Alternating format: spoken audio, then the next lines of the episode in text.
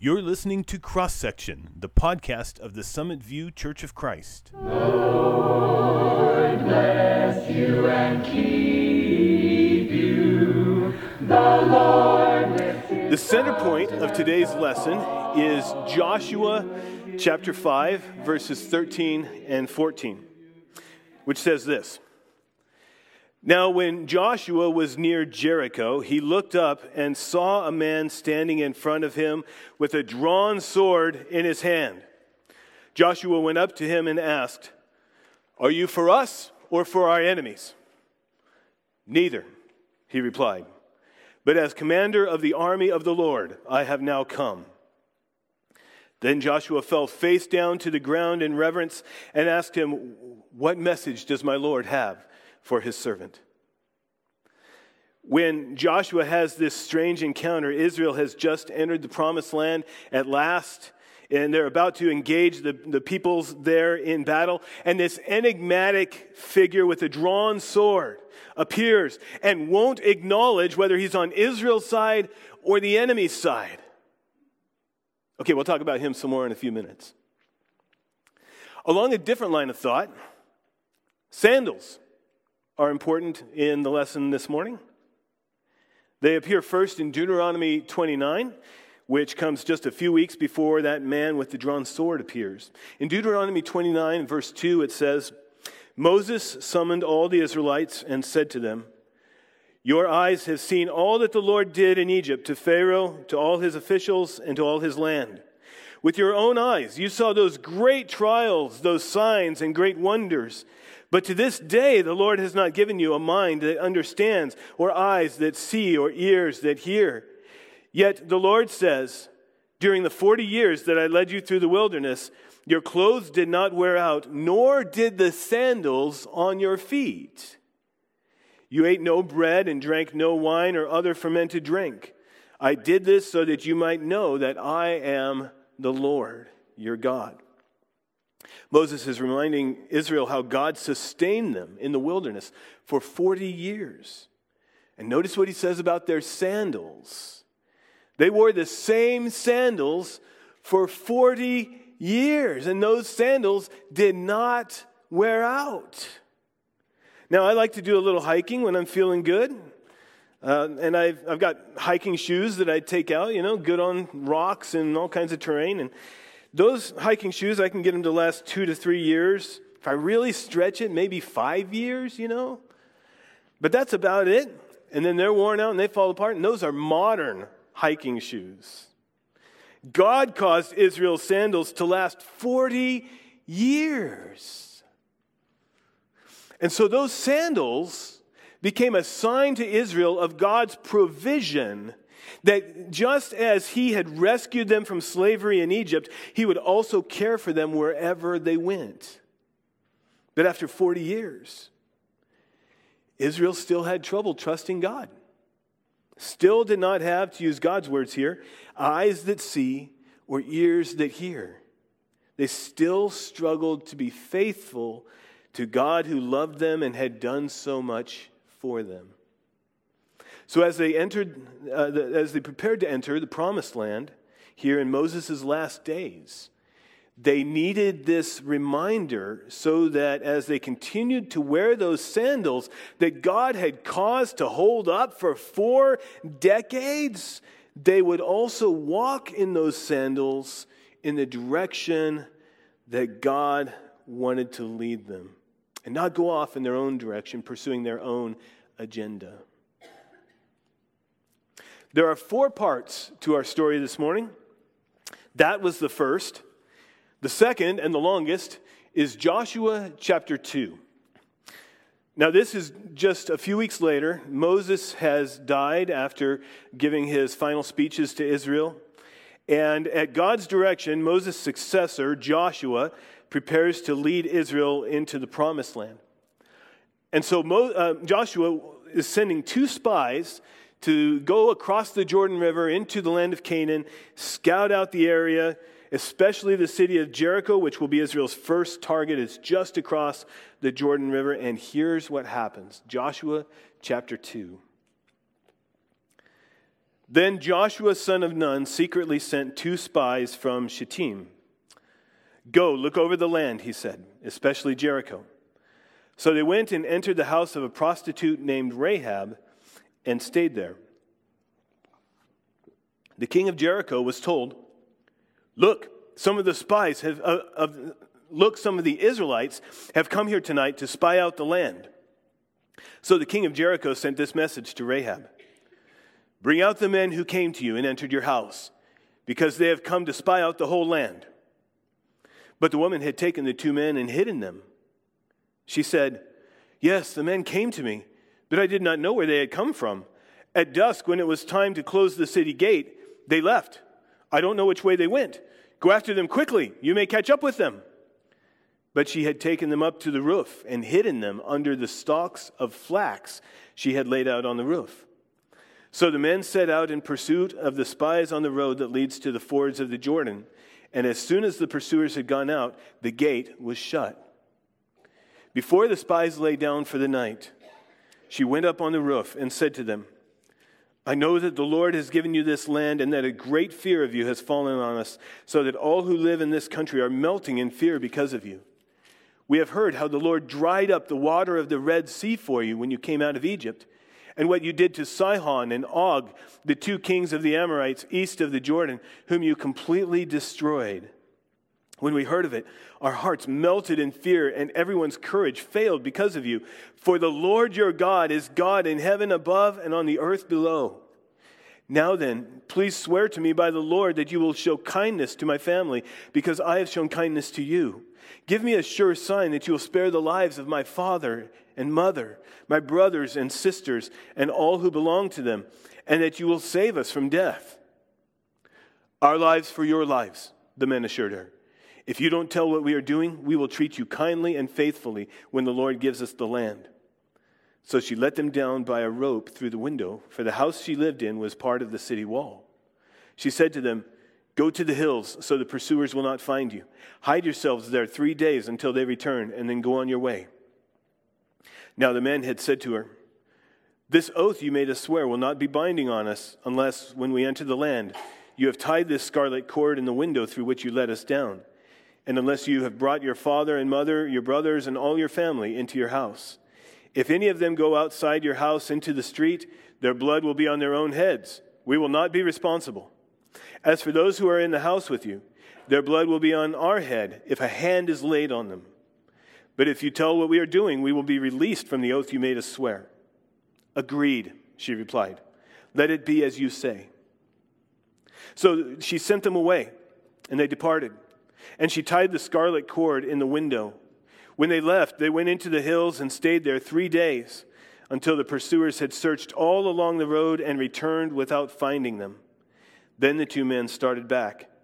They went down out of the hills, forded the river, and came to Joshua, son of Nun, and told him everything that had happened to them. They said to Joshua, The Lord has surely given the whole land into our hands. All the people are melting in fear because of us. This story is about the two spies, but Rahab steals the show. In fact, later, after the battle, she becomes an Israelite, apparently marries an Israelite man named Salmon, has a son named Boaz, and actually becomes an ancestor of Jesus our Lord. She's listed in the genealogy of Jesus in Matthew chapter 1. So the spies, having sneaked into Jericho, get noticed somehow. It's one of the risks of being a spy, you might get caught. But Rahab hides them at risk to her own life. She lies about their whereabouts. She sends them away in the opposite direction from the search parties that go out looking for them. Now, why did Rahab, who was apparently a native of Jericho, that's where she lived at least, why did she turn away from her own people and join the Israelites? Well, look again at what she told the spies in verses 8 through 11. She said, I know that the Lord has given you this land, and that a great fear of you has fallen on us, so that all who live in this country are melting in fear because of you. We have heard how the Lord dried up the water of the Red Sea for you when you came out of Egypt, and what you did to Sihon and Og, the two kings of the Amorites east of the Jordan, whom you completely destroyed. When we heard of it, our hearts melted in fear, and everyone's courage failed because of you. For the Lord your God is God in heaven above and on the earth below. Rahab saw the power of Israel's God and knew his side was the side that she needed to be on.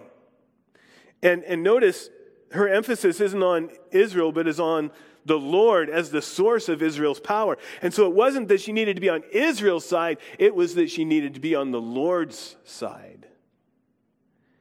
The Lord was giving them the land. The Lord had dried up the water of the Red Sea for them. The Lord is God in heaven above and on the earth below. That's the side she needed to be on. So she risked her life in order to be on the Lord's side, where she believed that she and her whole family would be saved. The third part of our story this morning is that passage that we started with. It's the center point of this lesson. The spies have returned and encouraged Israel. Joshua has now led Israel across the Jordan River into the promised land for the first time, and he's preparing to send Israel into battle against Jericho. Then he sees that man with the drawn sword and the enigmatic, enigmatic message. And so, Joshua 5, verse 13 again. Now, when Joshua was near Jericho, he looked up and saw a man standing in front of him with a drawn sword in his hand. Joshua went up to him and asked, Are you for us or for our enemies? Neither, he replied. But as commander of the army of the Lord, I have now come. Then Joshua fell face down to the ground in reverence and asked him, What message does my Lord have for his servant? The commander of the Lord's army replied, Take off your sandals, for the place where you are standing is holy. And Joshua did so. Now, the gates of Jericho were securely barred because of the Israelites. No one went out and no one came in. Then the Lord said to Joshua, See, I have delivered Jericho into your hands, along with its king and its fighting men. March around the city once with all the armed men. Do this for six days. Have seven priests carry trumpets of ram's horns in front of the ark. On the seventh day, march around the city seven times with the priests blowing the trumpets. When you hear them sound a long blast on the trumpets, have the whole army give a loud shout. Then the wall of the city will collapse and the army will go up, everyone straight in. Joshua, leader of Israel, looks up and sees a man standing there with a drawn sword. And naturally, he asks whose side he's on.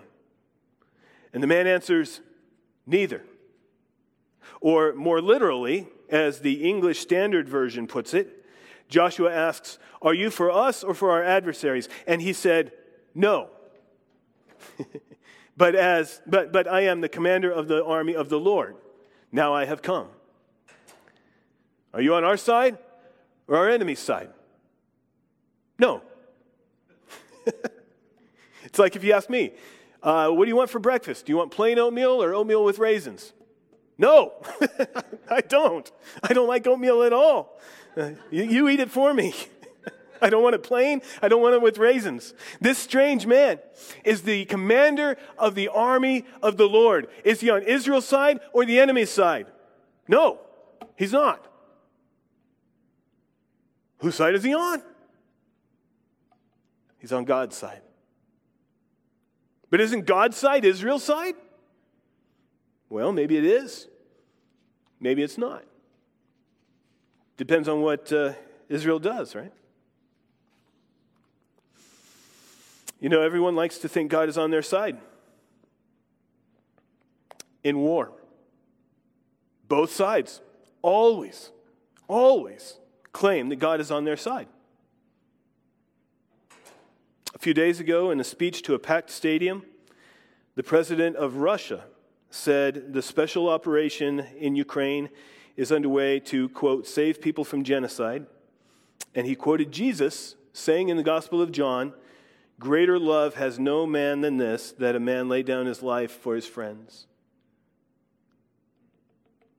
Why was he quoting Jesus? Well, because God is on his side. We're doing what God wants us to do. God's on our side. On March 6th, the president of Ukraine spoke to his nation about Russia and said, God will not forgive, not today, not tomorrow, never. And if God's against the enemy, if he's not going to forgive the enemy, then he's on your side, right? So which is it? Both sides claim God's on their side. They can't both be right. Which side is God on? But that's the wrong question, isn't it? God loves and desires the people on both sides, but one or the other or both may not be doing what God commands, depending on the situation. And so it depends on who does what pleases God, right? Which way do they walk in the sandals that God has given them? And this happens in smaller conflicts too. I remember uh, many years ago now, a woman uh, came into my office and wanted to talk. I said, Great, let's sit down. We sat down at the table, and she uh, explained that she wanted me to take her side in her decision to divorce her husband. So I asked about the situation, got some of the details, and I declined to support uh, her desire for a divorce because A, there had been no adultery, which is the one justification that Jesus gave for divorce. And B, I saw opportunity for reconciliation if they were open to it. And this woman left angry. She divorced her husband. And later on, she wrote me a letter to tell me that she had gotten over her anger at me because she realized now that I wasn't God and that God was on her side because God wanted her to be happy. And you know, you don't even need a conflict. What's my agenda today? Is my agenda today God's agenda or is it my agenda? When God says go left and I don't want to go left, I want to go right, so I go right, can I still claim credibly that God is on my side? Everyone says, Lord, Lord, help me in a moment of crisis or when they're desperate, when they're afraid. But Jesus said in Matthew 7, verse 21, Not everyone who says to me, Lord, Lord, will enter the kingdom of heaven, but only the one who does the will of my Father who is in heaven. And so, at all these levels international conflict, interpersonal conflict, personal decisions and conduct the question is not, is God on my side? But am I on God's side? This is what the commander of the army of the Lord was saying to Joshua. He was about to give Joshua authority to lead Israel to war and to conquer people whom God had been putting up with for 400 years, whose sin had become so egregious that God finally determined it was time to drive them out of their land because God does judge in due time. But before Joshua and Israel went to battle, they had to make sure they were focused on doing God's will and not their own will that they were pursuing his agenda, not Israel's agenda. That they were on his side, not expecting him to be on theirs. And here we come across sandals again. The commander tells Joshua, Take off your sandals, for the place where you are standing is holy ground. That may sound familiar to you because it happened to Moses at the burning bush in Exodus chapter 3. God had told Moses at that moment to take off his sandals because he was standing on holy ground. God did that as he sent Moses to lead his people. And now God is sending Joshua to lead his people. And Joshua does take off his sandals. First, he falls face down to the ground in reverence. Then, he takes off his sandals in recognition of God's holiness. And so, to apply a, a, spiritual interpretation to this simple act, you might say that we take off our spiritual sandals whenever we reverently submit ourselves to God to do His will. We acknowledge that He is holy and we commit ourselves to being holy in service to Him. And we submit to Him to do His will. Through the commander, the Lord gives Joshua his orders for Israel. Here's how they're to attack Jericho. It's a strange battle plan in two parts. First part is going to last six days. Each day they're to march around Jericho once a day with all the fighting men, all the, the army, whole army, and they're to take the Ark of the Covenant with them as a sign of God's presence. And the priests are to come and blow trumpets made from ram's, ram's horns. That's what they're supposed to do for six days. It won't be a long walk. Archaeological excavations of ancient Jericho have shown that marching around the whole city might have taken a healthy person about 30 to 45 minutes, maybe an hour at the most, so just a short hike. On the seventh day, though, they're to march around Jericho seven times. That's a longer hike. And then they're to have the priests sound a long blast on the trumpets and have the whole army shout, and Jericho's defensive walls will collapse. And then the army will go up and take the city.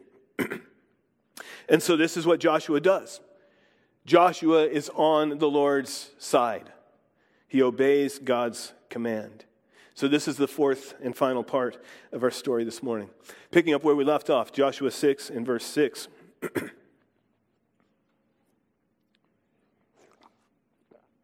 so, Joshua, son of Nun, called the priests and said to them, Take up the ark of the covenant of the Lord and have seven priests carry trumpets in front of it.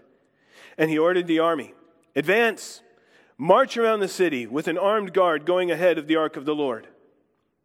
When Joshua had spoken to the people, the seven priests carrying the seven trumpets before the Lord went forward, blowing their trumpets, and the ark of the Lord's covenant followed them. The armed guard marched ahead of the priests who blew the trumpets, and the rear guard followed the ark. All this time, the trumpets were sounding. But Joshua had commanded the army Do not give a war cry, do not raise your voices, do not say a word until the day I tell you to shout. Then shout. So he had the ark of the Lord carried around the city, circling it once. Then the army returned to camp and spent the night there. Joshua got up early the next morning, and the priests took up the ark of the Lord. The seven priests carrying the seven trumpets went forward marching before the ark of the Lord and blowing the trumpets. The armed men went ahead of them, and the rear guard followed the ark of the Lord while the trumpets kept sounding. So on the second day, they marched around the city once and returned to the camp. They did this for six days.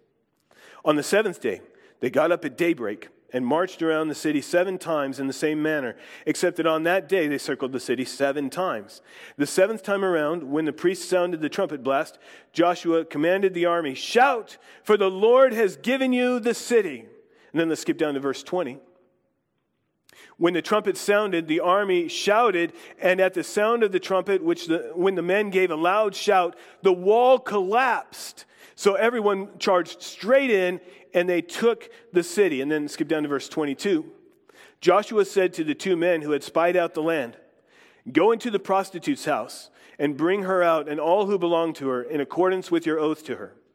So the young men who had done the spying went in and brought out Rahab, her father and mother, her brothers and sisters, and all who belonged to her. They brought out her entire family and put them in a place outside the camp of Israel. Joshua and Israel were on the Lord's side. They obeyed the Lord's instructions. Israel marched around Jericho once a day for six days, then seven times on the seventh day. And when Jericho's walls suddenly collapsed, it was obvious that it could only be God who had won this victory for Israel, not Israel for themselves by their own power. They hadn't done anything. They had marched around the city, they had obeyed God's commands. That's all they had done. God had torn down the walls of Jericho himself. And the Bible doesn't say what Israel's fighting men and the priests wore on their feet as they marched around the city. But I'm guessing that they were wearing those same sandals they had been wearing for the last 40 years, the sandals that had not worn out in all that time. In those sandals, they marched where God sent them. They marched around Jericho in obedience to his command. Why did God knock down Jericho's walls and give Israel victory? Was it because he was on Israel's side? No, it was because Israel was on God's side. Of course, God was on Israel's side here. He knocked down the walls, He gave Israel victory. But first, Israel had to make the decision to obey the Lord. And they did. They were on the Lord's side. So now, you have a busy week ahead of you. And when we're finished worshiping God here this morning, you have places to be and things to do. God has provided what you need, just as He once provided for Israel. As you relied on Him in the past, you'll be able to rely on Him in the week to come. But whose agenda are you pursuing this week in all your plans? Are you listening for God's direction like Joshua did? When he realized he was speaking to the commander of the army of the Lord, he asked him right away, What message does my Lord have for his servant? He wanted to do God's will. Are you taking off your spiritual sandals, showing reverence in the holy presence of the Lord? Are you putting those sandals back on to go march wherever God sends you? Are you putting God first in your life, like Rahab did when she turned away from the evil of her people and joined God's side where there is hope? Or are you trying to pull God over onto your side? And if you were to suddenly realize, like Rahab, that you're on the wrong side, would you switch and come over to the Lord's side? One of the beautiful things about our God is that He receives every person who turns away from their sin and comes to Him, no matter what we've done. Many of us here today are good examples of that. And Rahab, who we read about, is a good example of that. A prostitute living in an ungodly city and yet, the moment she turned to God, she was accepted. Are you for us or for our enemies? Joshua asked. No, the man with the drawn sword said. But as commander of the army of the Lord, I have now come. The question is not whether the Lord is on our side, but whether we are on his. And if we are on the side of the Lord, then He will care for us and He will be on our side. And God bless you today. Let's pray.